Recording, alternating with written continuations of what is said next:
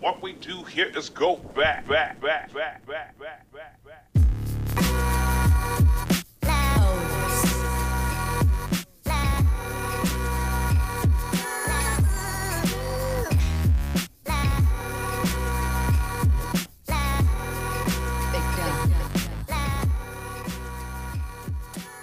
Welcome, welcome to the Hustle Sold Separately Weekly podcast dedicated to all of you amazing human beings who tune in every single week. I am deeply grateful as we just crossed about 7.3 million downloads. And you guys come from everywhere. And I just love you guys. And I'm so appreciative uh, to all of my new listeners.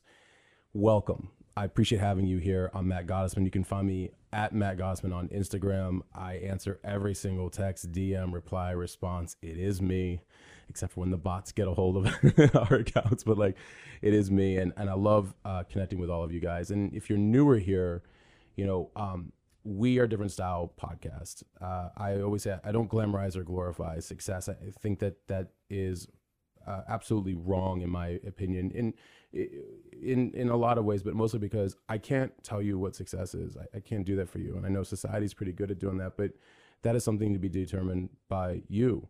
And um, and it looks different for everybody. And i'd rather you have the permission to do whatever that is for you versus you know saying this is what it is right? And so every week i'm very blessed to have amazing guests come on the show and talk about you know what are they experiencing whether it's their first venture their 50th venture years with their art years with their um, you know with their work or their their their path. What are they realizing in real time about themselves or what have been some applicable life lessons? Because we're all fundamentally the same you know even though we're all different souls walking this planet right? So um, so I, I love the fact that we get to have these discussions about you know what are we experiencing in real time and learning along the way. And uh, this week, I have an incredible guest that I was introduced to uh, about a month and a half back. And uh, he's an incredible soul and um, doing amazing work globally. Uh, Ryron Gracie, and he's the head instructor and co-creator of Gracie University Jiu Jitsu Academy. And uh, what's been fascinating is um, you know, I'm I'm newer to jujitsu. Do I know what it is? Absolutely. Um, but um, delving into that world, and even people who aren't even necessarily in that world, when they're like, "You know this guy?" I mean, I put him up on my stories, and I've had like so many people reach out, and they're like, "What a humble human being! What an awesome soul!" I literally sat in on my very first jujitsu um, session last Saturday, and literally the the guy I got to partner with that was teaching me a lot of the techniques. First thing he says, he says like, "Boy, did God send you like a gift?" And I'm like, "Apparently, yes." you know, and I could feel that, and I felt his sincerity. So. Um, and for those of you, you know, wondering, as I mentioned, Ryron is uh, the head instructor at Gracie University headquarters in Torrance, California. It's a martial arts school dedicated to teaching jujitsu as an art of self-defense to men, women, and children. He and his brother Rener co-created Gracie University. You guys can check it out, gracieuniversity.com. Uh, it's an online training platform with thousands of students designed to take someone from white to black belt. And their training programs and teaching methodologies also the beating heart of over 250 schools they oversee worldwide. That is not easy. So I'm, I'm curious to, to dive into those details with him. And with over 25 years of teaching experience and a lifetime of being a student, he teaches young children how to face bullies with confidence while also helping men and women face life's challenges. And we're going to talk a lot about, I found that there were a lot of similarities between jujitsu and uh, life in general. Even as he was teaching, it was all applicable to life from the way we breathe to the way we understand our emotions to the patience to um, you know responding versus reacting um, our energy energy management that's a huge one and you guys know how i feel about energy management um, he heavily supports first responders, police, and military uh, in better serving their country and communities, and feels honored and privileged to be able to continue the legacy of Grandmasters Carlos and Helio Gracie. And most importantly, Ryron realizes that jujitsu is far more than grappling techniques and is dedicated to teaching the life application of jujitsu's principles to all of his students. And while most students embark on the jiu-jitsu journey to learn to defend themselves, almost all of them continue because of life-changing lessons and positive culture. And that's another thing I, I wanted to touch on in this episode is because I noticed um, the community is very um, it's very humbling and very honest and very um, like supportive in a very it, it's it is its own energy and frequency. Um, I didn't notice anybody with you know egos. It was very um, how can I help? What do you need? How can I support? Uh, you know, so grateful you're here. There was gratitude. There was patience. So uh, can we just instill this to the rest of the world, especially right now? Uh, and anyways, teaching daily classes and living in LA with his wife and two children, he is always finding the balance between being with family and traveling the world to share his passions. Thank you for being here. I appreciate you, brother. Hey, I'm so happy to be here. Thank you. Yeah, absolutely. Um, you know, I mentioned before the podcast, this is the only question I'll ever ask. It's the same. Like, how do we get here? because I heard parts of your story when you were explaining some of the um, uh, your your life experiences and with your grandfather. Which this sounds, I mean, he's he seemed like an incredible human being. Just his an approach to people too. Like there's the practical and then the spiritual and then the energetic and then the re- realistic and then the optimistic. There was there was a lot in that man. So I mean, you can go as far back as you want, but how did we get here? Yeah, my grandfather was a very special man and you mentioned Carlos and Helio Gracie, as well as the brothers, that generation of Gracie family members in Brazil, and you know how they got a hold of jujitsu. Right, there was a man who came from Japan. His name was Maeda, and he actually um, was so grateful for the help and the good energy from the Gracie family that he taught some jujitsu to Carlos Gracie and my grandfather would go and watch as a kid. He would watch his brother Carlos, you know, doing jujitsu that he had learned from Maeda. And eventually, my grandfather got involved in teaching some jujitsu by way of a, a, student of his brother Carlos um, coming for class, and Carlos wasn't there. So then my grandfather kind of stepped in and went over some of the motions with this student the student said, you know what? Once Carlos arrived, he said, you know what, Carlos, I actually love the class with your brother Helio. I'll keep practicing with him. So my grandfather was essentially like, you know, nominated a jujitsu instructor by a student. The student said, I want to learn from you. And he was always very small, very frail. So my grandfather eventually just kept running with jujitsu and he made slight modifications because he was so small and so frail. That was probably the, his biggest contribution to jiu-jitsu was the fact that he was so small. He had to really tap into the efficiency of jiu-jitsu and really do what made sense for somebody who was 135 140 pounds. Um, eventually through years and years of teaching he just continued to teach and he actually started to fight my grandfather became brazil's first national sports hero and he always said that i fight not because I'm a fighter, but I fight because I'm a teacher, I'm a martial artist who's willing to prove the effectiveness of what I believe in. And he believes so much in jiu-jitsu and what it did for him.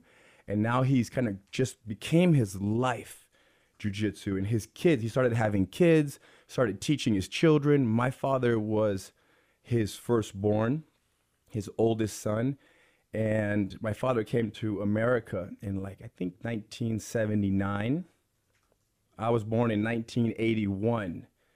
So I grew up with my dad teaching jujitsu that he learned from his father out of our garage. So as a kid, I would have well, there would be dozens of students coming to our home, and I'm like six years old, and eight years old, three younger, two, three years old, and kids, people are coming to learn jujitsu and my brothers and I are just around this, you know, constant. And there were private classes, there were one on one classes with my father. And then eventually, my father opened a school in Torrance, our first kind of Gracie Academy headquarters. Um, and he brought some of his brothers from Brazil to help out and to teach as well. And my uncle Royce was one of those. And after many years of having a few years of having a school and also teaching out of the garage before that, what happened was there would be challenge matches. Martial artists from other, you know, disciplines would end up wanting to challenge the jiu-jitsu, the Gracie family members and the jiu-jitsu representatives. And that's because everybody out there knows a martial artist. It might be like through a friend of a friend, we know someone who does Hapkido or kickboxing. So the word got out that the Gracie family was very much saying that what we do is the best And now you have a student of ours who knows someone who knows someone who's a kickboxing guy, and they say, you know what, we do jujitsu, and they said it's the best. It's the most effective form of self defense. It's the most effective martial art. And the karate or t- kickboxing guy says, no, it's not quite the case. What we do is better. So then now you have my relatives, my father, my uncle saying, okay, invite him down, have him come to our garage or our school when it first opened. So we had lots of these fights. And I remember, I remember being 12 years old watching these like amongst a bunch of grown men right after school. Let's say it's at 3:30 p.m. So I run to the gym, get to the gym. It's like a 25 minute walk. I get to the school and I see these guys fighting and winning and fighting and winning and fighting and winning. And eventually my father said, you know what? Let's create a show. And he found some partners and they created the Ultimate Fighting Championship, the UFC, mm-hmm. which exploded. And from that point forward, the world, the US Army, as well as so many other people, they really saw what my uncle Royce did. And even more than what Royce did, they saw what jujitsu did. As Royce says, you know, Royce says, I'm I'm Royce, it's true, but jujitsu is what's special. And jujitsu is so capable. And look at what it did. You had Royce out there beating guys that were 60, 80 pounds heavier. Sometimes he was in the bottom of the fight, surviving, surviving, surviving, and then he would win from the bottom, which no one had seen that back in those days. So now my brother Rener and I oversee, you know, like you mentioned, 250 schools around the world, and we are very much focused and dedicated on getting those schools the jujitsu that my grandfather, my uncles, my father, that has been just passed down through generation. Let's teach people how to defend themselves. Let's teach people how to protect their families and their loved ones. And let's more than that, let's give them a martial art that just changes the way how they, the way that they look at life. And that's what we're doing now. in our headquarters in Torrance, California. And now I'm in Scottsdale, Arizona, hanging out with you. Uh, that's Not. Scottsdale, Phoenix. Where are we? Yeah, Phoenix. yeah, it's considered Scottsdale, but Phoenix. Scottsdale. Yeah, in general, the great Yeah. the, the the Phoenix Valley. Uh, I love the background in it, um, and I was thinking, you know, like how young are you seeing? How young are you really seeing some of these people, these kids start? I wanted to ask you that. Oh, you know. there's three, two, three, four year olds playing Right. jujitsu. If the parent has very little expectations and understands that the big picture is just to get the child comfortable with contact and just being close, then they can be two, three, four years old, no problem. I feel like this is something that almost should be core curriculum in the schools. You know, like you know how we I remember growing up physical education, right? Um, which I think is great. You know, I think we need that activity, we need that mobility, but I feel like if something like this that has also life purpose behind it and flexibility and mobility, as you said, like coming into close contact with others, dealing with bullying, but then also de-escalating situations. I mean, there's a lot of life in jujitsu. So teaching them that I almost feel like that should be kind of core curriculum. Is there like a movement for that? I think I think there will be a day Yeah. where kids are doing jujitsu in school. Uh, it's very physical. People Yeah. are still not used to it. Like the close contact is Right. still a little strange. I saw a kid the other day. He was 13 years old watching a class, yeah. and he just didn't understand. Right. How are they laying on each other like that? Right. People haven't fully accepted that when learning self defense, it's important to understand how to be on the ground on top of each other. People still think that self defense might be just kick someone in the knee Right. and then punch him in the throat and problem solved. But every day we're seeing more and more videos of how fights go down between children and adults, men and women. So we're learning that the importance of that close contact really makes a difference in how prepared you are. I, you know, that that did strike me because when I, I remember when, um, and the comfort, like, thank God the the per- person I partnered with in class, like, he's a teacher, so thank God. But he immediately like wraps the legs around me. I'm like, oh, uh, yeah, I'm on the ground, you know. yeah. That's my first. Was that your first time there? Yeah, that was my that was my first time ever, you know. So um, so I get that, but like immediately though, um, I, again, there's such a level of respect that's also going on. So, but yeah, I could see how you know people aren't expecting that close contact. And then um, I remember weeks back, uh, I reconnected with a friend of mine, and I think I was telling you about this. I reconnected with a, a longtime childhood friend of mine, and um, we were catching up. And he was he was mentioning jujitsu, and I said, you know, um, interestingly enough, uh, I'm gonna I want to try that. I'm going to try that. I you know I tried to Krav Maga class. He's like, no no no no no no no. You don't you don't understand. You don't understand. he said, I was like, all right, Luke, like, what don't I understand? He's like, where does everything end up? The ground. And I was like, that's true. you know, he's like, even if you don't want it to, ultimately it can. or maybe you wanted to, depending on you know, of course, the the situation. And I was like, oh, I, I like I get what you're saying. He's like, go try jujitsu. And I was like, well, actually, you'll never guess. Uh, I was like, I met Ryron. He's like, met Ryron. I was like, yeah, it seems to be the reaction, you know. And he's like, oh, he's like, you know, take the class, like you'll see what I mean. And just kind of kept following up with me. But but he mentioned he's like, yeah, like it, it may seem weird at first, but all his kids now do it too. Yes. And he sends me pictures, and I'm like, this is incredible. And so I I I yes, it's close contact, but isn't that like that's exactly what can happen in life, you know? Right? I mean, energetically and physically. Um, and so I feel like it's teaching both. What what do you think um, when we when you were teaching the class last Saturday? Um, you talked a lot about patience, you know, um, and whether you realize it or not, you were constantly um, you were showing the different moves and like not to struggle, but to like feel. And the other thing that you were mentioning a lot of times was you never want to exert more energy than necessary. You don't want to deplete yourself of energy. You don't ever want to make yourself tired, but you definitely want your opponent to be to become tired if in a situation where you're trying to de-escalate. I would love for you to expand on that. Yeah, uh, we were always, you know, our grandfather always stressed the importance of just being very aware of how much energy you're burning. Yeah. And it's very easy to kind of get into a fight and really get emotional and get angry. And then before you know it, two minutes has passed and you're exhausted. So, and the, the way that we were able as kids to learn how to be so efficient and conserve energy was by learning survival skills. And that's kind of like when you understand what you're getting yourself into, when you understand the positions, when you understand the dangers, when you understand what's possible in any given situation, you're able to relax. Because people are so unfamiliar with fighting and physical contact, when they get in a street fight, their whole body just seizes up and they go into panic mode and then they essentially defeat themselves. So the goal with jujitsu is that you spend time in positions that are very common in a street fight. It could be in a headlock, it could be under someone's just someone's on top of you, pinning you down with their body weight. These are very uncomfortable, these are very foreign things. But when you do it all the time, what happens when you land there eight months later? You say, Oh, I've been here before. And now that rolls over into everyday life. So if you just sit with yourself and you say, you know what? Where am I uncomfortable? Which is not an easy question to ask. What do I not want to deal with? What do I not want to face?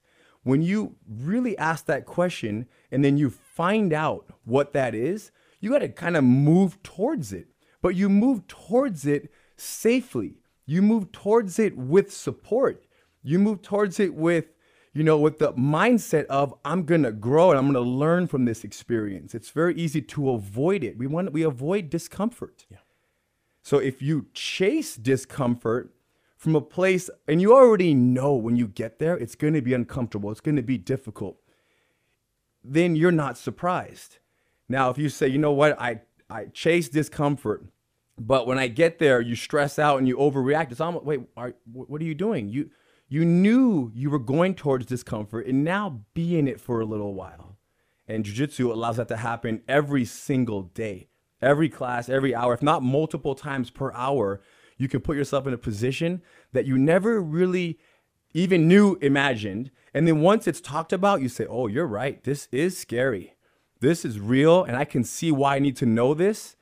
And then three minutes later or a minute later, you're being taught the answer. You're being taught a way to look at this differently, which then builds your confidence a little. Because how do you build someone's confidence? You give them a small challenge and then you help them overcome that small challenge. That's it. You do enough of those before you know it, it could be a seven year old child or a 47 year old man. They're a little more confident than they were the day before. Clarity. And you know, one of the things I found that uh, I would say uh, avoiding pain is painful. avoiding discomfort is uncomfortable. Um, the more we avoid something, the more we can almost feel the stress of it, basically.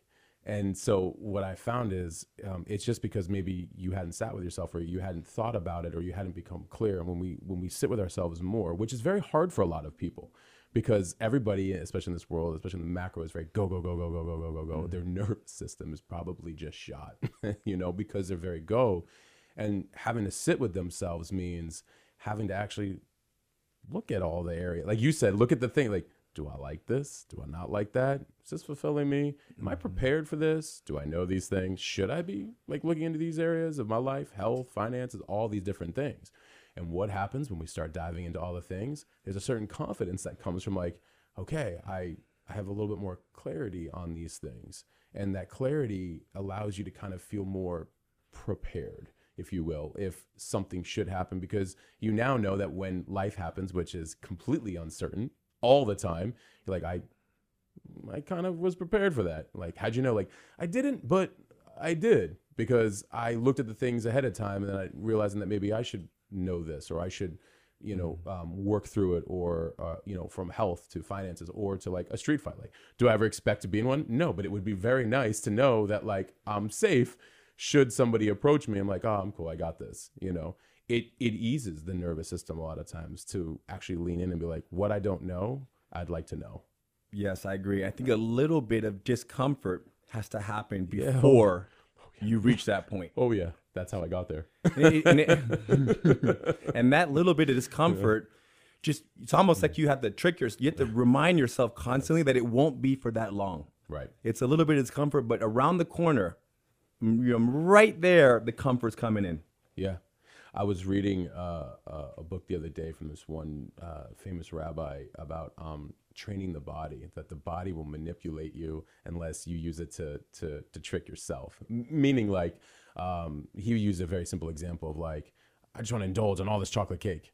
And then, like, and then I'll go work out, which you don't. Versus, like, you know what? I'm going to do this workout and then I'll eat anything I want afterwards, which you know ultimately like you probably won't because you'll you'll get the high from work the working out and that's the better thing for you. And you have to almost kind of trick yourself the way it's already been tricking you, you know, for like whether it's being lazy or whatever it is. But the more we can just do that thing in real time, lean into what seems uncomfortable, and it is, it can be because we don't know it. So it's new, or it's it's heavy on the body, or it's heavy on the mind, but it's mm-hmm. new. And it's I think it's brilliant when we're just like, all right, this might work. that's so interesting it makes me think about coping mechanisms Mm, yeah. in where my coping mechanisms are all very healthy Yes. things Yes. Yes. and that's you know i'm just kind of piggybacking on what you said about you know tricking the mind because there are people who when they're uncomfortable the things that they run towards are not the best things for them Right. when they're stressed out i run to the cold water Yep. or i run to riding a bike or to organizing my house mm-hmm. and or teaching jujitsu or training jujitsu or going to the gym so you trick the mind and the body True. and you just basically set yourself up where all the things that you do are good for you. Yes. And then you very quickly realize that the things that are bad for you, you don't need those. Right. And I've had so many friends and so many students that had poor lifestyle kind of habits and just things that they, you know, vices that have dropped them because of the martial arts. Mm-hmm. I, I, I can't tell you how many people, and that's probably one of the more rewarding things where they say, you know what, I've been 10 years sober now Yeah. all because I started doing martial arts. And there are other things out there similar to the martial arts that you can replace, you know, alcohol with or whatever it is. So it's just beautiful how you can trick the mind. I fully agree. And I do it all the time. And it brings me all kinds of peace to use all my strategies of coping. I'm gonna bring something up about the jujitsu in a minute, but um, it's interesting. I, I, I was last week. I, I was looking around, thinking, how did my house get so organized over? Because like, I mean, literally, I started this game that I play where find one to three things to get rid of every day, like for this whole minimalist lifestyle, and just looking at everything has become so even more organized than ever before. These random things that we trick our mind of when I can't be in front of the computer anymore, I'll get up and like do the dishes. I'll get up and go for a two mile walk. I'll get up and, like you said, you, gravitate towards these things, and you realize that they're just better for your lifestyle overall.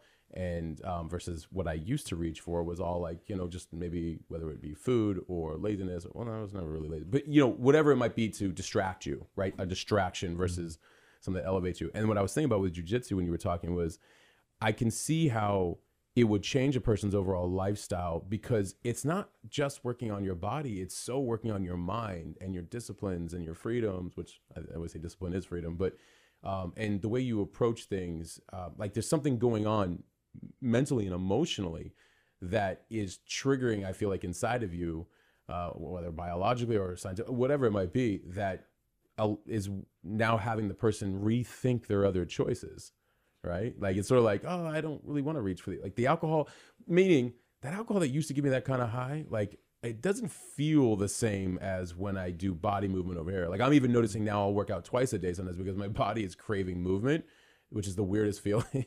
like Mm-hmm. um, that's new to me. I wasn't ever really expecting that, and I'm like, oh, because that's where I'm getting the high from naturally, and certain things that used to give me the high aren't anymore. You know, Yeah. that might not have been as good. You know, I think it starts for people in jiu-jitsu like performance. Like Yeah. I'm not going to eat that junk food because I want to perform better. So Mm. it starts from a place of I want to do better just performing. And then they go a little deeper. You know what? I, my body is this is my body. I have it for as long as I have it. Who knows? So I want to take care of my health. And then it moves into, you know, let's let my body, I don't want my body to work so hard, which is a more kind of advanced way of looking at health. Why would I put this in my body when I can choose something that is so much more efficient, so much um, um, just a better fuel for my body? So it's kind of steps. Yes. And then the same thing goes for being patient. People are they want to be patient in jujitsu so they don't get armbarred and choked. And then they start becoming more patient in everyday life because they realize, you know what, patience can serve me uh, when- in a road rage situation. Patience can serve me in a meeting, in, my, in a board meeting. So where can I use patience to keep me from, you know, making a mistake or you know losing something or overreacting? So patience it rolls over into everything. And I've had um, I've had friends who say, "Man, he don't. If it wasn't for jujitsu, I would have snapped." Because patience. Think about how easy it is to take someone's words personally and start getting angry and offended when you are in a conversation with someone. And then before you know it, you're responding to that person as if they're threatening your life. But they're not threatening your life. They're just sharing something that they feel that they believe. But when you can look at that person as not threatening your life, you look at them as an equal. Or even you might look at them as someone, you know what? This is just someone who's just they're just doing them. Like the same way someone will attack you in jiu-jitsu and they'll throw they'll try to armbar you, they'll try to choke you, they'll be pinning you down, they'll be grinding you a little bit. The person who's speaking to you is doing the same thing. So then you wait, you wait, you hold, hold, hold. And then after they're done, you come with some strategy. You come with some patience, with some understanding. You don't just bark right back at them and get in this, you know, huge argument. You use jujitsu even in your response to someone that if you didn't have jujitsu, if you didn't have that that patience and that confidence, you might have responded completely, you know, 180, 180 degrees in the other direction.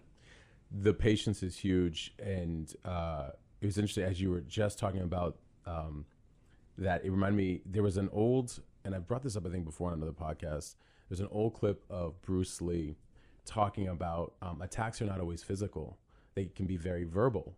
And he said so you know in the race for understanding the other person and not taking it personally what does the body want to naturally do? He's like wants to you know like react right away. It mm-hmm. wants to fight back. He's like but your goal is to respond. Mm-hmm. Obviously i'm not talking like bruce lee but but he says you know the goal is to respond. He's like how do we respond? We we we stay first we stay neutral. Then the moment that the attack comes in the patience to be like what am i feeling? Why am i wanting is is is he triggering something in me? Is there something being like this has nothing to do with that person. What am i feeling in that moment? And if you can understand the feeling and you can understand what's happening inside and what's that maybe connected to and you can you know get an, get an understanding of that emotion you will respond accordingly. Not right away but then over time you'll learn to respond in like fractions of a second. In fact you'll get so good at it is uh, that you'll anticipate what people do or say long before they ever even do it because you've constantly trained yourself you know that that that patience of kind of just you know human behavior. Uh, and uh, but it's that idea of responding not reacting out of frustration and tension and stress. And I, I remember you know you there was a couple of moments you were saying when you were teaching last saturday um, that uh, you're like don't tense up Like don't like if your body starts. I mean, there's certain moves. Let's well, we'll be clear about that. You know, uh, when you're reaching under and you're showing me that move, but a lot of times the the fluidity of not tensing up because if you actually tense up, that can actually also hurt you even more. See again, like that physical as a metaphor for, you know, life as Yes. well. Yeah, and you you guys I guess you need to tense up so many times Right. because you need to know You need to feel it. where tensing up Yes. will lead you. Yes. So you they need to experience, you know, tensing up and getting tired and making mistakes. You know, fail forward. yes. Make mistakes, but then take note. Yep. And we, you know, we call it recycling. See what you did. I did this. I tensed up. That's why this happened. And it might happen a hundred times. And then one day you'll realize that your tensing up is what's resulting in you getting choked, or it's what's resulting in you continuing to get in these huge arguments. So, and it, when it comes to the whole Bruce Lee thing about, you know, how you respond, the more you train, the more you hang out in the uncomfortable, the more you ask yourself, you know, where am I uncomfortable? Where do I not want to be? The more prepared you are, the more confidently, the more relaxed your So true. response will be. I mean, I've probably said no to four or five like major street fight opportunities where people were very verbally, you know, aggressive towards me, just insulting me verbally. But I could say that I didn't even feel my my heart rate didn't even go up. I felt as relaxed as I feel, you know, changing a little kid's diaper. And and that's because I know that that person is going through something and that they're just releasing that negativity onto me. Yeah. And I'm just going to let them do it. And then maybe if they happen to cross the line, if they happen to step into my personal space, maybe I'll grab a hold of them. But not from a place of wanting to hurt them and fight them, but I'll grab a hold of someone because I'm protecting them From them. and myself, protecting them from them, yes. Because if they attack me, then I'm going to stop the attack and I'm going to control them and I'm going to tie them up in a way and allow some time to pass. Yes. Because time does a lot. It really helps. It kind of de escalates. If you just hold someone for 30 seconds, for a minute, for a minute and a half, and Jiu Jitsu teaches this, they go from being very angry, from wanting to punch your face in, to just saying, hey, I don't know what I'm doing here. I'm sorry. Can we be done? it's so true. and and how much jujitsu training it takes to control someone like that is not nine years.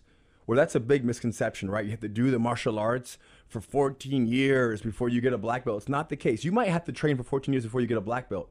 I'm sorry, or maybe eight, 10 years. But you can train for a year or two and have an understanding and a comfort that will be with you and you can carry and apply it to all areas of your life. so it's it's so it's, it's so applicable to everything. Um, I once heard um, a well prepared man counts for two. Yeah, my father always said that. Right? That's so yeah, funny. Uh, fr- and uh, he was one of my close friends. That he came from Colombia and uh, spent a lot of time in Brazil. So maybe you know there's girls, with- but he used to always and he would say it in such a thick accent. He's like Matt. He's like a well prepared man counts for two. And I was like, huh. I was like, yeah, it's true. And in this case, it's very it's very true because um, protecting people sometimes from themselves and then having the grace of um, I found that the more I do the disciplines in all the areas of my life, the less I'm taking anything personally from anybody.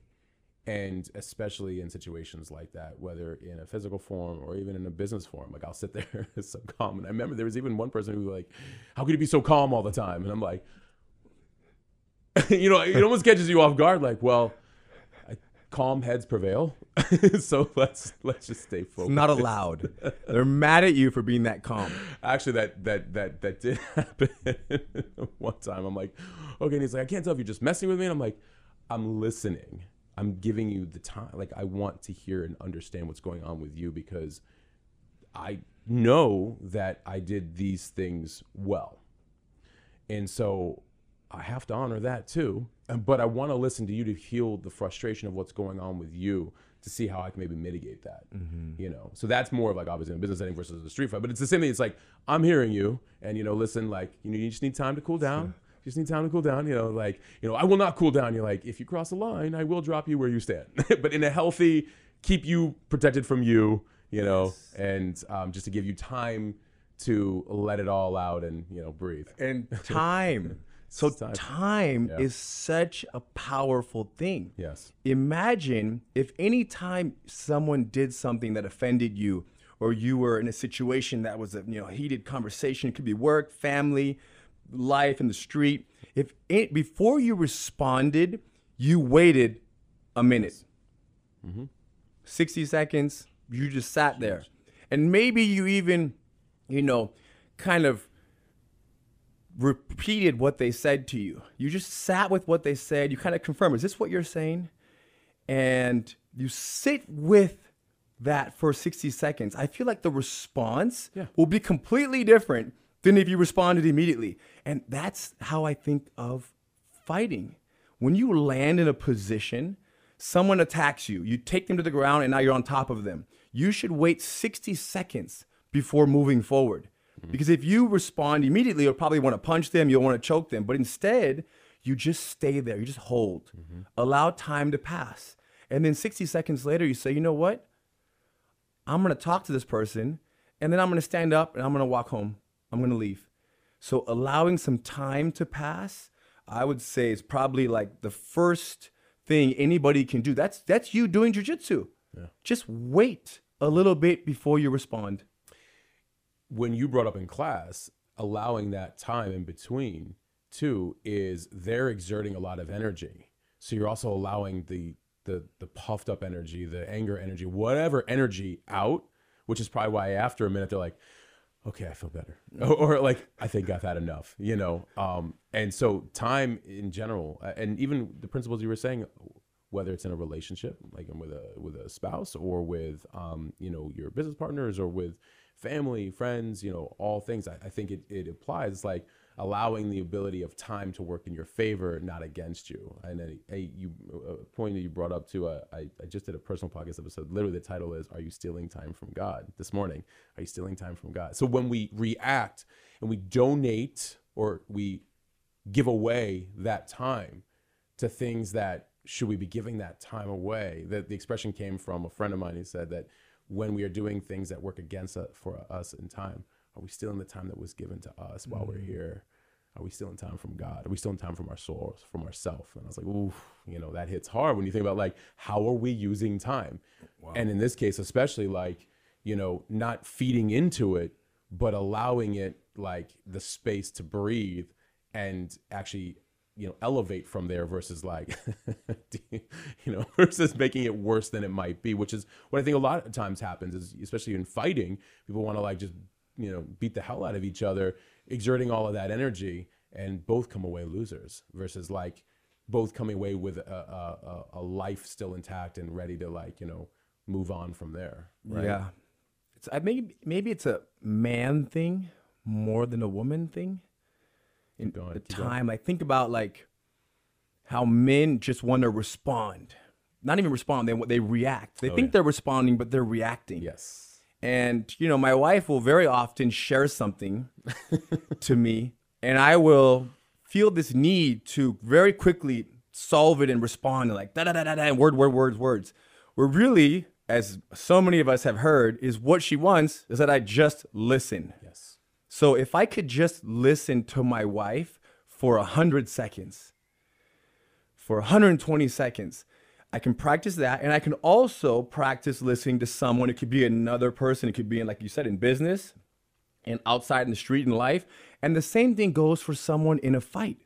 When someone's attacking me, but I'm defending myself for 120 seconds, I'm listening to them while they're attacking. I'm not getting angry at them for attacking because I'm prepared. If I wasn't prepared, it would be very hard to listen to them. But because I'm prepared physically, I can listen to this person who's attacking me for a minute and a half. I can watch them burn energy. I have the understanding and the confidence to know that they're exhausting. And I have the understanding and confidence to know that my wife just needs to share what she's feeling. It could be my wife, could be my best friend, could be my partner, could be my brother, could be whoever. They're just sharing what's happening in their world, and I need to just hold and hold and hold. That's a perfect analogy. Uh, same book that I was reading was talking about when I heard prepared, I heard connected. Because uh, in the same book, was saying that when man is not connected to himself or his heart or his soul or you know, God, God will work through a woman. And the analogy was that a woman will say something, not for us to react, but so we can listen in all the layers for the things we can't even see. What's happening emotionally. It's not about what they're saying. It's in fact a lot of times it's about what they're not saying. Because then man, he, the book, the author was saying that then man will take time to reflect. Is there an area in my life somewhere that I am disconnected and not paying enough attention to? Am I missing something? Am I, you know, or are there layers within this person that they're needing something that I can't see and I have to hear, you know, the layers, not the words, right? And so mm-hmm. it's interesting when you say that. Like I hadn't thought about applying that to fighting. Absolutely, because they're release they're they're saying so many things that are not even related to that. And I've even found that in business. I'm like, like you find out something's going on in their home, but they're like trying to like, how dare you do this and do that? Like, what's going on? you know, like, You said it in the beginning, we're all connected. yeah, So to really look at someone and like, man, like just not taking something personal. Yeah. It's such like a, you know, kind of it's it's a, it's a little bit overused. Right, right. Don't take it personal. Don't, don't take it personal. But you it really it. is beautiful. yeah, And this idea of men, like, it's very scary to kind of step back and look at, hey, what can I do different? I don't really love when my wife tells me, hey, you do A, B, and C. I don't like hearing that. I want to be perfect. I'm, I'm where I am and I'm good and I'm complete and there's nothing for me to fix in my life. But if she delivers it in a careful way, Yes. then I appreciate it and I'm open to working on it.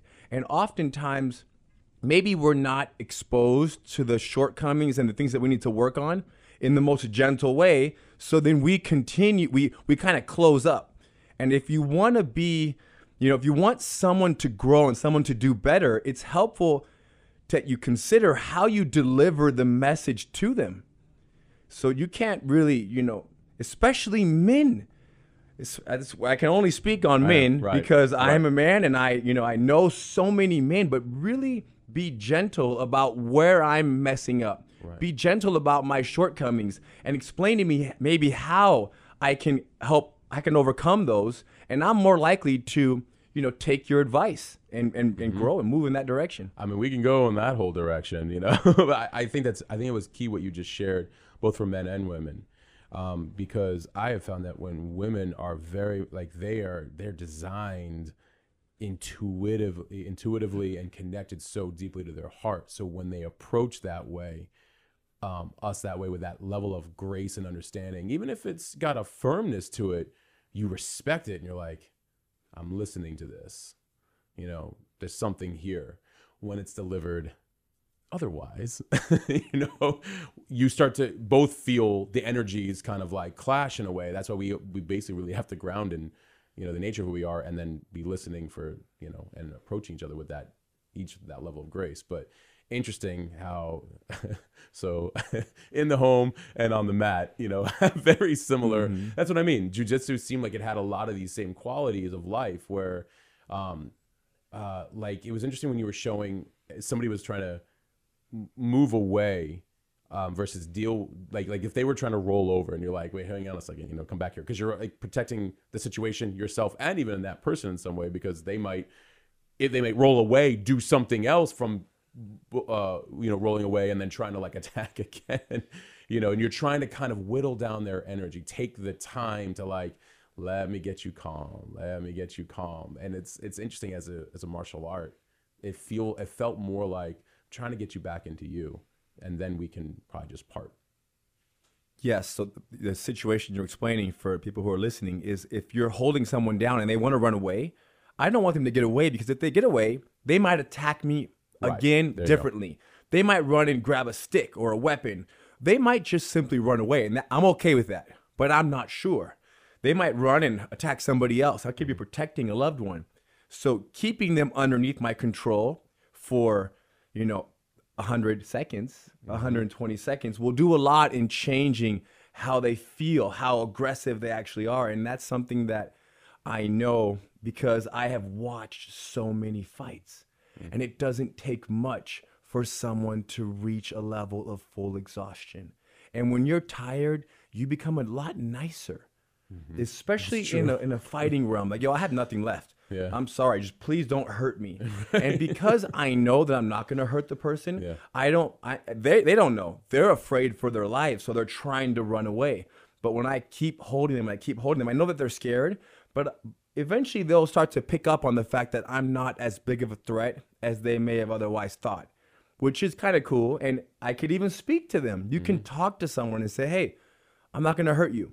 I don't even want to fight you. Are we cool here?" And for me to have that ability to speak in the middle of a fight, it again only comes from the preparation that happens over years. It's interesting uh, interacting with them long enough to realize that the mirror that they're seeing, um, you know, you're gonna hurt me, you're gonna hurt me, goes away because they only think that because that's what they were intending to do in the first place to you, and that if you give them enough time, they calm down and say like, oh, he's not treating me the way I'm treating him. Okay, like maybe I'm safer to let my guard down. You know, it's like it's very Yeah. psychological and emotional all at the same time. Yeah, we, we grew up kind of being told like how badly you beat someone up will kind of define your level of how how manly you are. Hmm.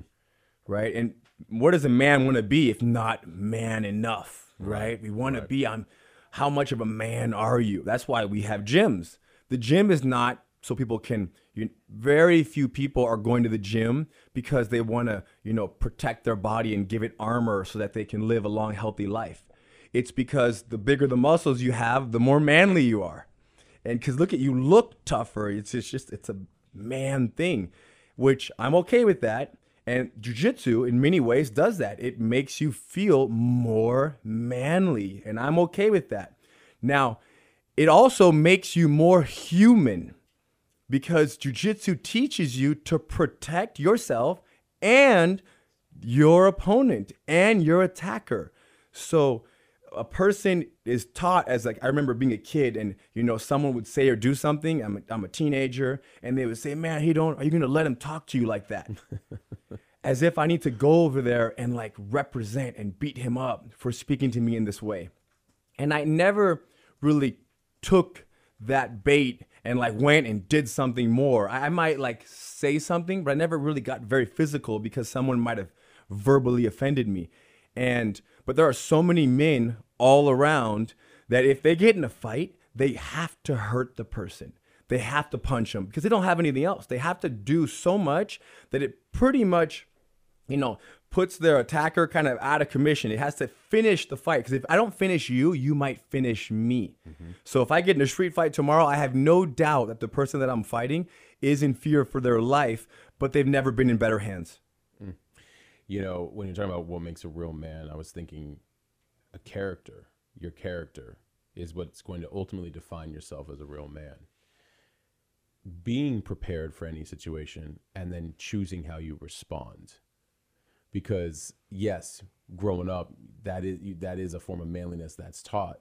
And I remember it was the same in like in business. It was like there's always a winner, there's always a loser. I disagree with that hundred percent.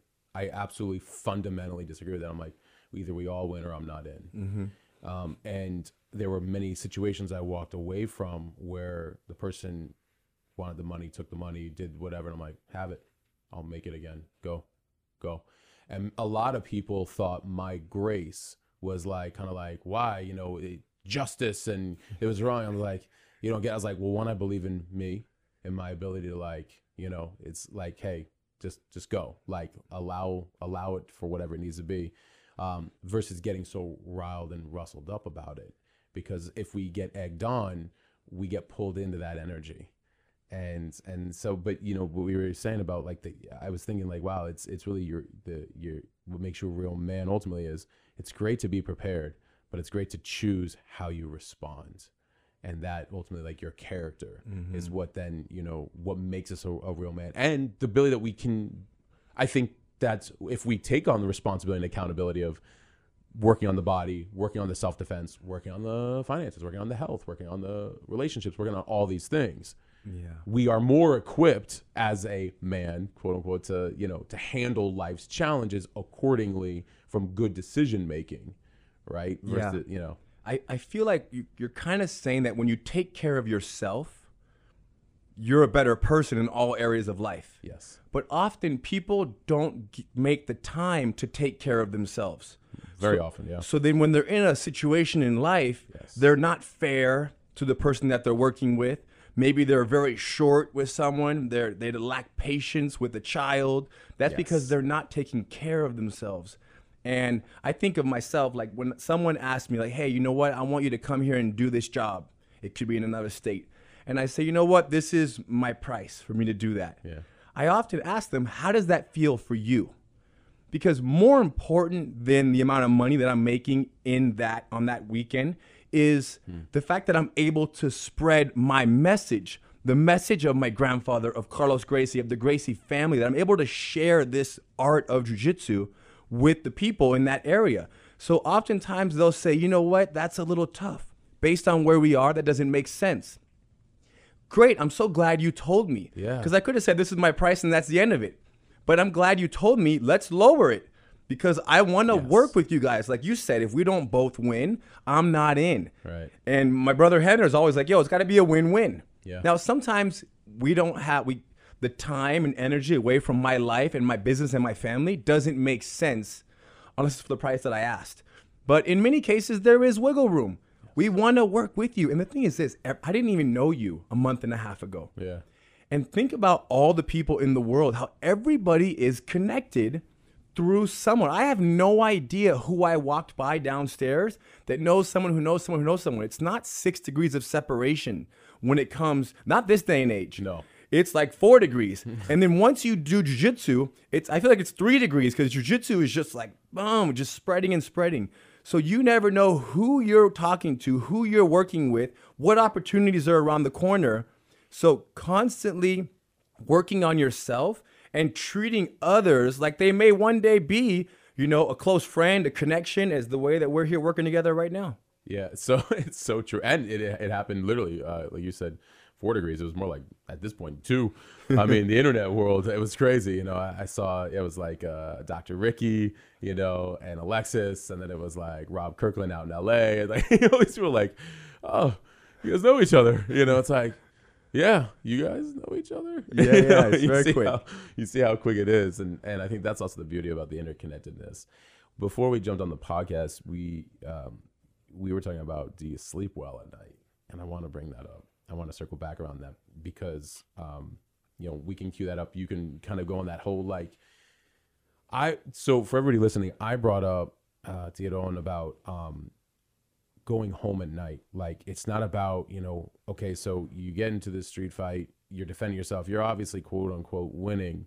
You don't got to beat the guy to a pulp to get out of the situation. You want to, cool, as you guys have all now heard, you're trying to cool down the situation so you can both just you know go home. Mm-hmm. And the idea of playing for like just want to go home, keep my world safe, continue to keep my world safe, and and you know live for another day.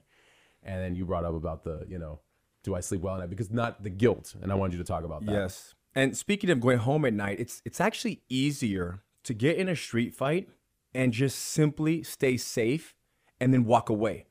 It's a little harder, it takes more training to get in a street fight, defend yourself, and beat the person up. So for people out there who want to learn self-defense, the goal is to learn an art that allows you to stay safe. Maybe a minute and a half passes, and then you stand up and you leave. That is victory. Now, if you get in a street fight, the everyday person gets in a fight, and very often I hear people say, I'm a lover, not a fighter. It's a very common thing people mm-hmm. say. That's why I don't do martial arts, because I'm a lover. Now, if you're a lover, that means that you don't train the martial arts in the very like, I'm a lover, but I train the martial arts. But let's just say that most people out there who say that don't train the martial arts. What happens is if they get in a fight and they're in fear of their lives, what do they do? They have to be excessive with their force. Mm-hmm. And then they might end up hurting someone more than that person needed to be hurt. Now, because they don't know anything else, they punch you in the face 10, seven times, and now the guy's got a broken tooth, he's unconscious. And now when you go home, you have to live with that. There's already going to be so much adrenaline because you got in a street fight. But on top of that, you knock someone out and you broke their tooth. And who knows, they're on the concrete unconscious. And now who knows what's happening with their health? They hit their head in the ground. And I believe that most people are going to feel that. There's a sense of like, man, there's a guilt even though they started the fight with you, there might be some guilt because we're human and we care about people. So, whereas when you learn jujitsu, you can fight someone, and like I said earlier, you can control them and you can just protect yourself and them. And then when I go home, I might be excited because I got in a fight and that's exciting, but no one got hurt. Right. I don't have to call a doctor. I don't have to call the police. Nothing. Matter of fact, if a police officer watched me fight someone, they would probably at the end of it just say, okay, have a good day, and walk away. There, you don't arrest me because I'm not even fighting. I am just controlling.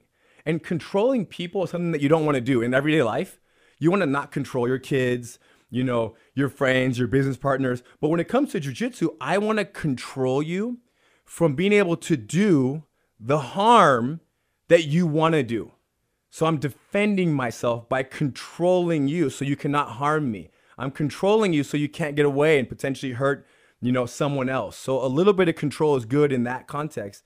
But yeah, I sleep great at night, not only because of how I practice jujitsu, but also my just general outlook and my my my fairness, how I exist. I'm a fair person. I don't want more than what makes sense. And I care about everybody who I come into contact with. And I want to help everybody. So there's never any doubt that I'm doing. And actually, I did something yesterday that I felt bad about, that I felt guilt. And it affected my sleep for like five minutes, which is a very rare thing. But I, I ended up kind of healing that within myself. I could share it. But all by way of saying is that I very rarely struggle with sleep, and that was your original question. Yeah. I, Should we go into my mistake? Do you want to share your mistake? Oh, I feel like I want to share my mistake. There was a young kid watching a jujitsu class with his mm-hmm. parents, mm-hmm. and I was explaining to the young kid how he was 13 years old and how this is something that is not normal, very physical, and he and I was explaining how it's not human nature to want to beat up a fellow human. It's not we don't want to punch someone in the face, even though we might be scared, we might do that in some cases. This kid and his parents were sitting there. So, in trying to further explain how you can fight someone and defend yourself against someone without hurting them, I said, Yeah, I could beat up your dad without hurting him. And then I'm like, Man, me saying, saying that I can beat up your dad might not feel good for a kid to hear that your dad will get beat up because your dad is like your superhero. Right. And then the dad was sitting right there and he might have even felt like, man, like I kind of minimized him a little bit by saying I can beat him up. Now, even though everybody, unless he's like a UFC fighter that I haven't met yet, I don't even know about, but everybody probably knows the truth that I can beat him up. But I said it trying to be very clear how I could fight your father and not hurt him. But I said I can beat up your dad and not hurt him. I shouldn't have said beat up. Both because that's his hero, and the dad was right there, and the mom was right there, the wife. so there could have been three egos that were a little bit hurt by my statement. So when I laid down in my van last night to go to sleep, I'm like, ah, why did I say beat up? So stupid. And I don't even know their names. Well, I know the boy's name, but I forget the parent's name, and I don't have their phone number, so I can't even apologize for saying that because it was a little bit inappropriate. well, that just also shows you how much heart you have. That you're in the humility to even be thinking about that in the first place. Yeah, and I noticed it like half an hour later, 15 minutes later. I'm like, man, but and they had left the building. And I'm like, I missed my opportunity When- to say I'm sorry. when I'm hardest on myself, I have good people to remind me. Uh, like that just shows you how much heart you have. I'm like, ooh, like you know, because we to, to the ability to want to care about that, you know. Yeah. And uh, and so yeah, and this, this episode will find them, I'm sure. Mm-hmm, maybe. That's the hope. That's the hope. No, but I mean, uh, but I but I I I get it. And you know, the other thing too is your intention behind it was like, you know, as an example. But I, I hear you, you know, words, right? How do our words how do our how can our words ultimately you know like affect um you know our everything so um something happened with the sound Yeah. You hear that too right Testing, testing, testing. Can you hear me? You're great. Is mine working? I think mine's working well. My headphones aren't working, I don't think. But keep going. All right, yeah. I mean, here, keep talking. I'm actually going to take a note at. Do you hear it out here? No. Okay. It- we're at minute 58, so we're good. we're doing great on time. How are you doing mm-hmm. on time? Yeah, 25, 30 minutes, whatever feels good. Okay. Um, let's try this. Can you hear yourself in there? I can hear myself. Okay, great. And timing back in. Good- good heart. good heart. Well, yeah, and intention, right? So, um, you know, how does that? You you already had good intention for what you were trying to say, Yes. and I think that that uh, actually also really affects the situation too. Mm-hmm. It's like so, but yeah, you know, um, a heart centered man is also like taking the time to like, what could I have, you know, in my mastery, in my growth, how could I have, you know, handled words differently? Because we're not perfect either, and we don't get better with, you know, without these type of situations as well, right? yeah, what a great mistake to make. And now moving forward, the next time I'm speaking to a family, I will make sure to word it differently. There you go. I know. I you know I was just talking to a friend the other day, and I was like, "What would you do differently the next time? What would you take from this moving forward, starting at the beginning?" And it's like these type of questions we can ask ourselves. That's or- a great podcast. Right. What would you do differently? You do and differently? it's a story, Yeah. and then it's how it'd be done differently. It's a short one because some of these podcasts, hour and a half, three hours. It's like, come on. I know. Well, I mean, you know, Rogan gets the listeners all. Actually, people listen to these episodes all the way Yeah. to the end. I'm like, I'm surprised. My shorter podcast is like 20 minutes, 15 minutes. I'm like, oh, That's my that- style. That seems to be the yeah. That's that's. I the got two young kids. Yeah. Who are not here right now. So Yeah. everybody that's listening. That's why we're going longer. Let's keep going. What um what do you have coming up right now? Like that you got a lot of stuff that's coming up right now, right? That, I mean, You're talking about in jujitsu world. yeah, just your world, jujitsu, and you know, then you're uh, you're teaching overseas, and you got cool stuff coming up, Yeah, I have. I'm doing a firearms course this weekend. right? I've never trained firearms in my life, and I want to train them. Like I want to get good with firearms from from a place of fun, learning something new. I'm a complete white belt, and then I have uh, I have an event. I'm going to Italy. I'm doing a tour in Italy of jiu-jitsu, and then I'm going to London. There's an event community. yes, community. Russell Brand. Yeah. Do you want to talk about that because you're you are you're teaching? Yeah, that? Russell Brand with um, a few of his friends, and he calls them friends and guests. And it's like basically it's a three day camping event outside of London somewhere. I'm not even sure where it is. It's probably near a river, near some water. And the idea is music, community, sustainable living, and just good vibes and people helping and sharing and growing. And it's the event is getting big. Uh, It's probably going to be 4,000 plus people from what I'm hearing. I'm very excited to be there. My wife and my kids are going. I'm going to teach jujitsu at this event.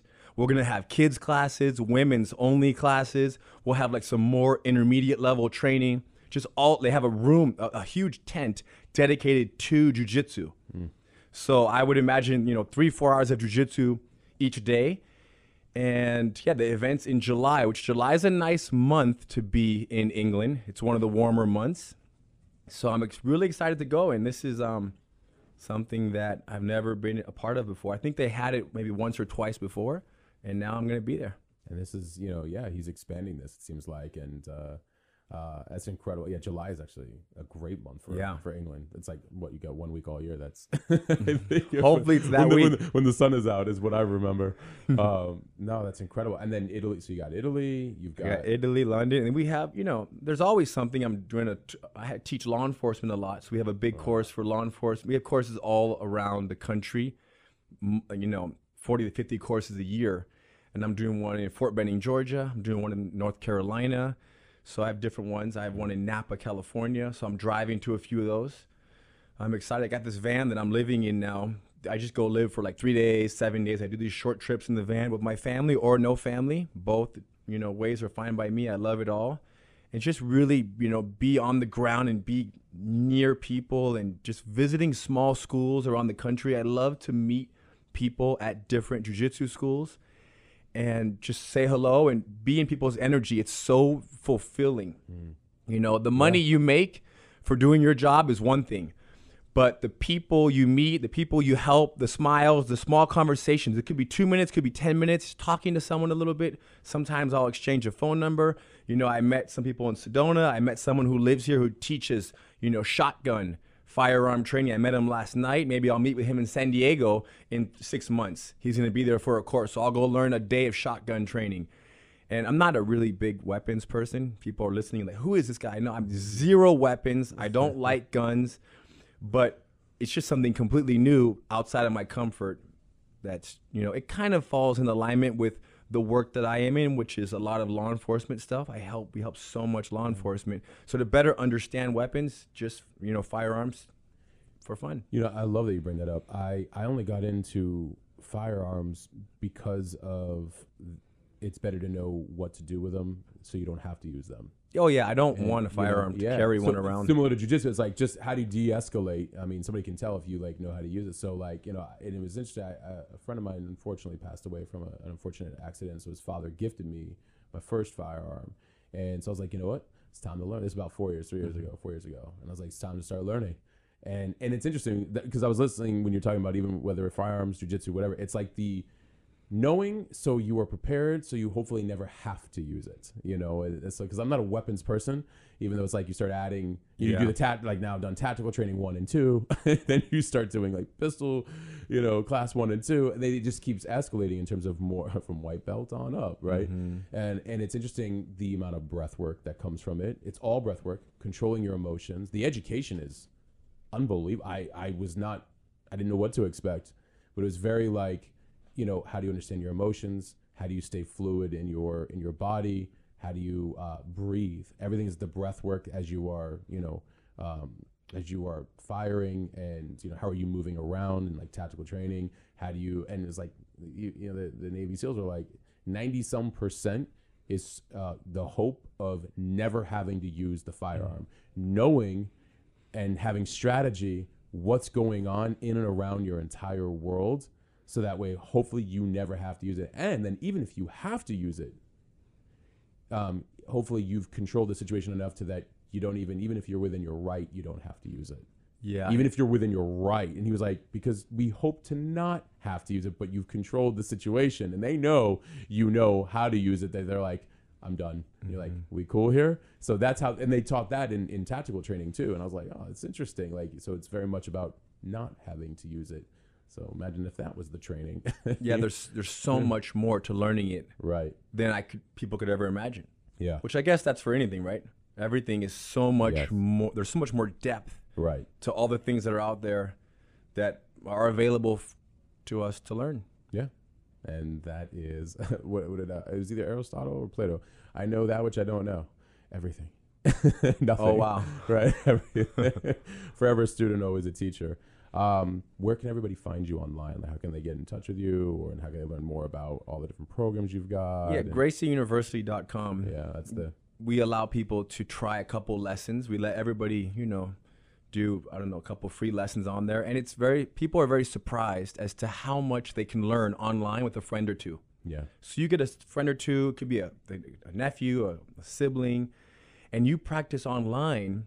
Could be your child. If it's your spouse, it's possible, but sometimes it's a little difficult. You know, when partners practice together, uh, unless they're very, very good in the communication skills. But yeah, being um, practicing a technique or two at home, and then seeing what you can learn at home. The lessons are taught in a way to where it's so basic, and that's often a lot of people's introduction to jujitsu Yeah. is they start at home on a little, you know, mat at home on some carpet. And then before you know it, they do 10, 15, 20 lessons and say, you know what, I'm going to find the jujitsu school near me.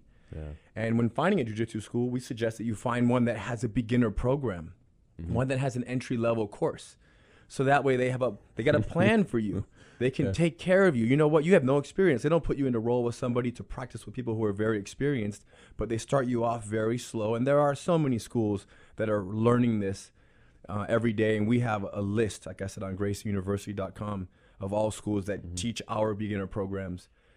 But yeah, and then all over social media, uh, Ryron Gracie. Ryron is pronounced with an H, but it's R Y R O N, and then Gracie, which it was very challenging as a kid. All my friends would say everything else but Ryron. And then my father very patiently taught them and taught them, and now people, you know, they're figuring it out. Yeah, well, you know, no one will get your name wrong because even if uh, somebody does, I've noticed they're very like Iron, like, and they they're like they they're You're Yeah. represented very well, apparently. Well, they want they correct it. Oh, yeah. Yeah. yeah, they do. Well, there's a certain that people feel good that they know. So if you say it wrong, they'll say no, he don't. He don't. They're He don't. always they're Right. trying to help, and that's because they love jujitsu. Yeah, I noticed that. They they're doing that because of what I've shared with them. Mm-hmm. That's where it's in the jujitsu context. So when you pronounce my name incorrectly, they're like, "Hold on, it's Ryron. Right. He, he gives us so much. Yeah. The least you can do is say his name right. Hundred percent. You know, it's it's interesting. I uh, I went to a school that had um seventy percent uh foreigners, and um a lot of times foreigners would give um their they would create American nicknames. I'm like, no, no, no, no. Like I want to I want to learn your full name, and they always looked at me like, especially because the school was here in the U.S. So they were like, uh, uh, okay. I was like, no, I like the there's um there's a lot of uh, energy in a name. Uh, my mother taught me this a long time ago that the respect that comes from a name, um, there's energy like birthed out of it, and like so to actually speak the person's name out loud and actually say the full name, and so even when I was using like foreign versions of my name, she's like, it's Matthew. Wow. I'm like, okay, so no Mateo. Yeah, and there's a very similar feeling from Yeah. my father and in the Gracie family. Learn the person's name Yeah. And learn the person's name and use it in class. Yes. And sometimes I might forget a name, but when as you use people's names more and more, it helps you remember their names. And then they feel like, you know what? Wow, this person, there's a there's a connection here. They, There's a care and there's a respect. Even though my respect and care is the same if I forget your name, they they feel like, Mm-hmm. all right, they, that's the least they can do is remember their name and use it.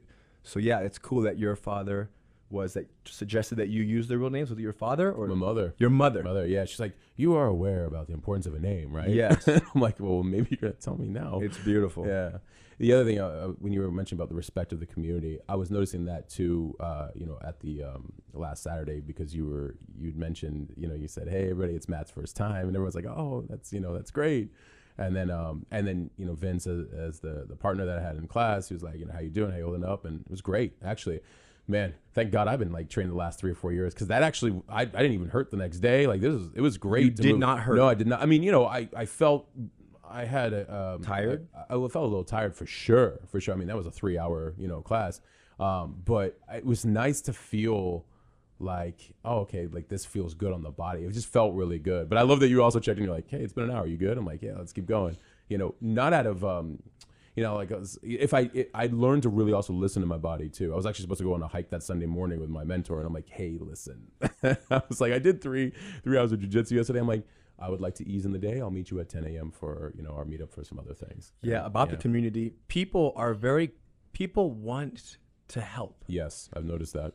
And I don't think this is only in jiu-jitsu. Hmm. I think this is everywhere. Yeah, But it requires a little bit of vulnerability and humility. and humility, which it's very difficult. Right. So it's people are afraid to be vulnerable because they don't know how someone might kind of handle mm-hmm. that information. Right. Whereas when maybe when you're in high school, if you were vulnerable, they might make a joke. Yep. Or they might not really care for you the same way that people care today. But because we're all getting so many new friendships every day and we're meeting so many people, we understand the importance of caring for our fellow humans. So when it comes to jujitsu, and I say, hey, it's Matt's first day, like eight people might have clapped, right? There was a little bit of clapping that happened. I didn't expect people to clap, but they did what they felt. Yeah. They were proud of you for trying your first class. And maybe a couple might have came over and said hello, like later on, and Yeah. like, hey, thanks for being here, introduce themselves. Because it makes a big difference when you're in an environment that's new and you meet two, three, four people compared to being in some place that is new and you don't know anybody. How long are you gonna hang out if you know nobody? I went to a gym the other day here in town and I didn't know anybody, but I'm me, so I did my job and I was done. But I can imagine if there was a gym in Los Angeles, I would know three, four, five people, and it just changes the whole experience.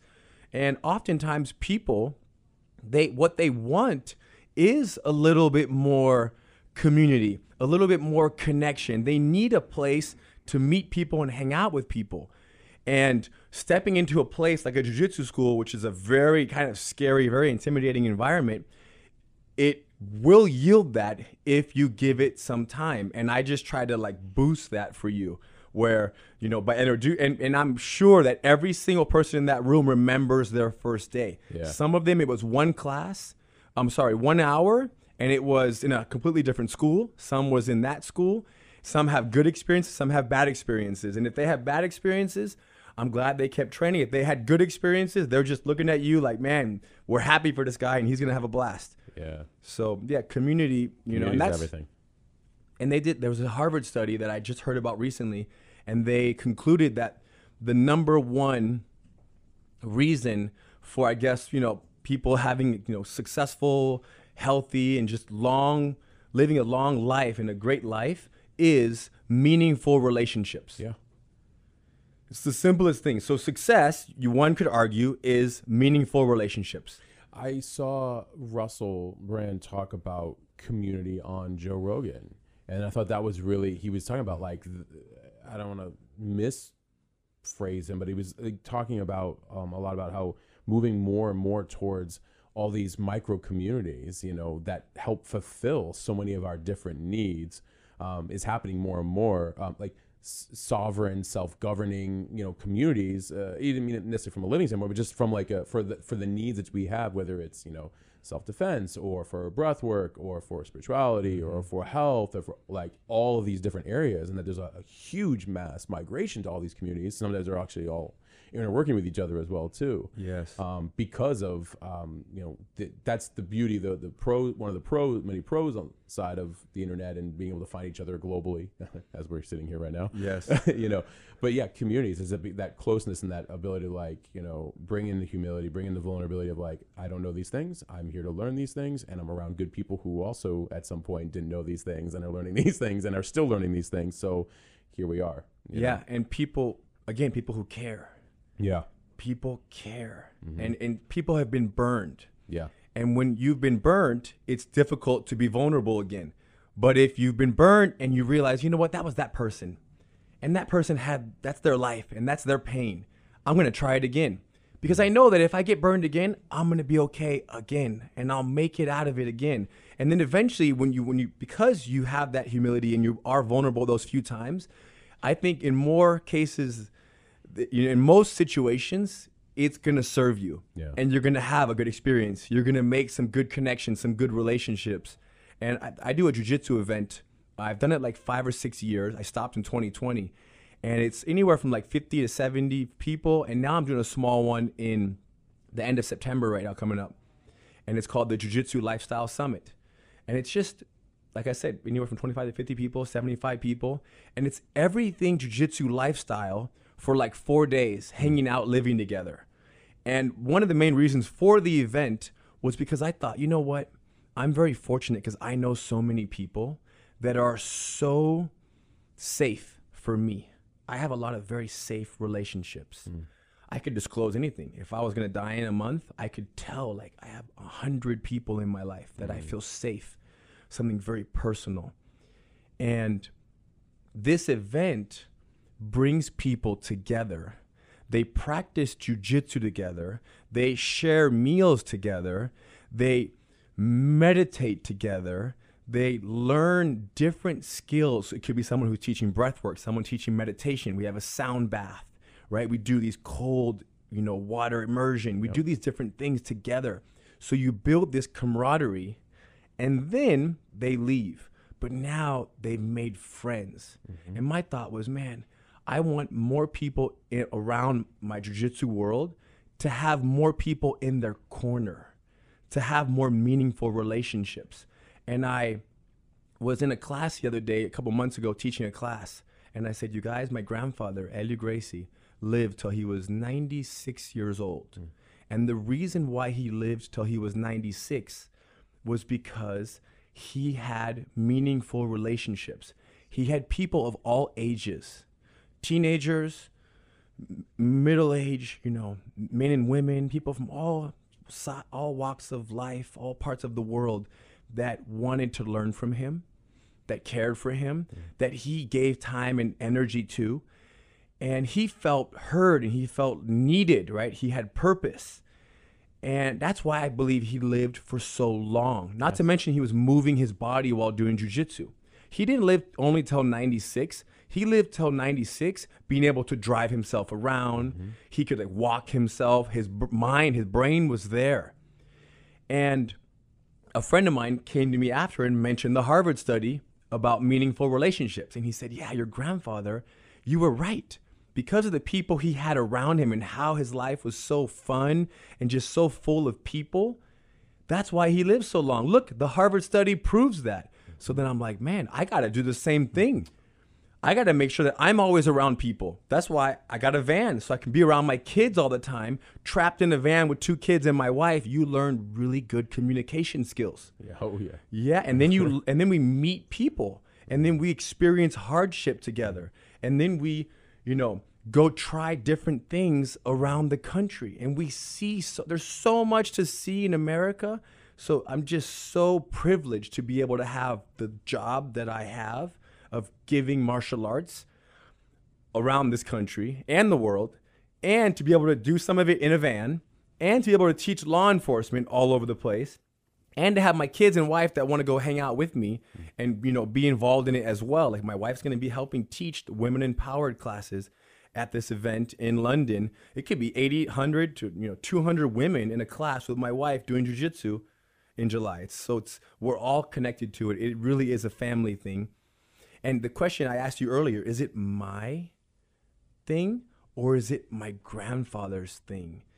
Is it Grandmaster Helio, Grandmaster Carlos? Like these guys, they were like the ones, right? They're the pioneers.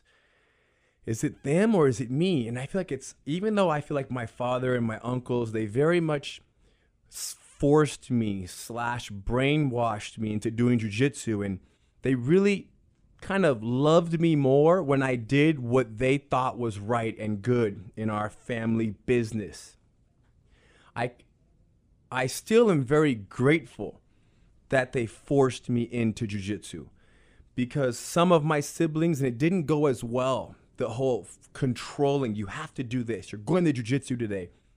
But it worked out for me being the oldest son. I fell in line and I did what they wanted me to do and that's because I wanted the respect and the admiration that they had from so many. Imagine seeing your father when you're you're 9 years old. Be respect being let's say we're in Toronto, Canada and there's 250 people in a seminar, 200 people and they're all wanting to learn from my grandfather, my uncles, my father. I'm like, "Man, I want that." So kind of like selfishly I wanted that. And then as I turned and, you know, became a teenager, started teaching kids jujitsu, and now it's very much been my own. And mm-hmm. I would not do anything different. I'm in such a privileged position to teach jujitsu the way that I teach it, which is like you mentioned in the beginning, it's very much from a place of self-defense and protecting yourself and growing and becoming a better person and more more loving and more compassionate and more understanding it's not about me versus you. It's me working with you. We're working together to prepare to protect somebody out there one day and ourselves if we ever happen to get in a fight. And it's such a low chance of getting in a fight because, as we mentioned, also, the more you prepare, the less likely you are to need it. So I'm so great. I'm not, I have nothing to complain about in terms of where I am today in my life and what I'm doing with jujitsu. And I could not think of myself being anywhere else and yeah, there's nothing else to say other than And I'm glad you tried your first class. That was amazing. And uh, you know, I'll, I'll end with this. You know, um, yeah, you get to bring your soul and your purpose through carrying forward tradition, but you know, to the next heights. It's a win-win. It's a win-win. It's a win-win. That's amazing. I always tell every guest, by the way, you're welcome back anytime because it's a journey-driven podcast. So now that we got the background on that, we'll pick another topic for the next, you know, next one, next time you're in town, or through Zoom, you know, but or from your van.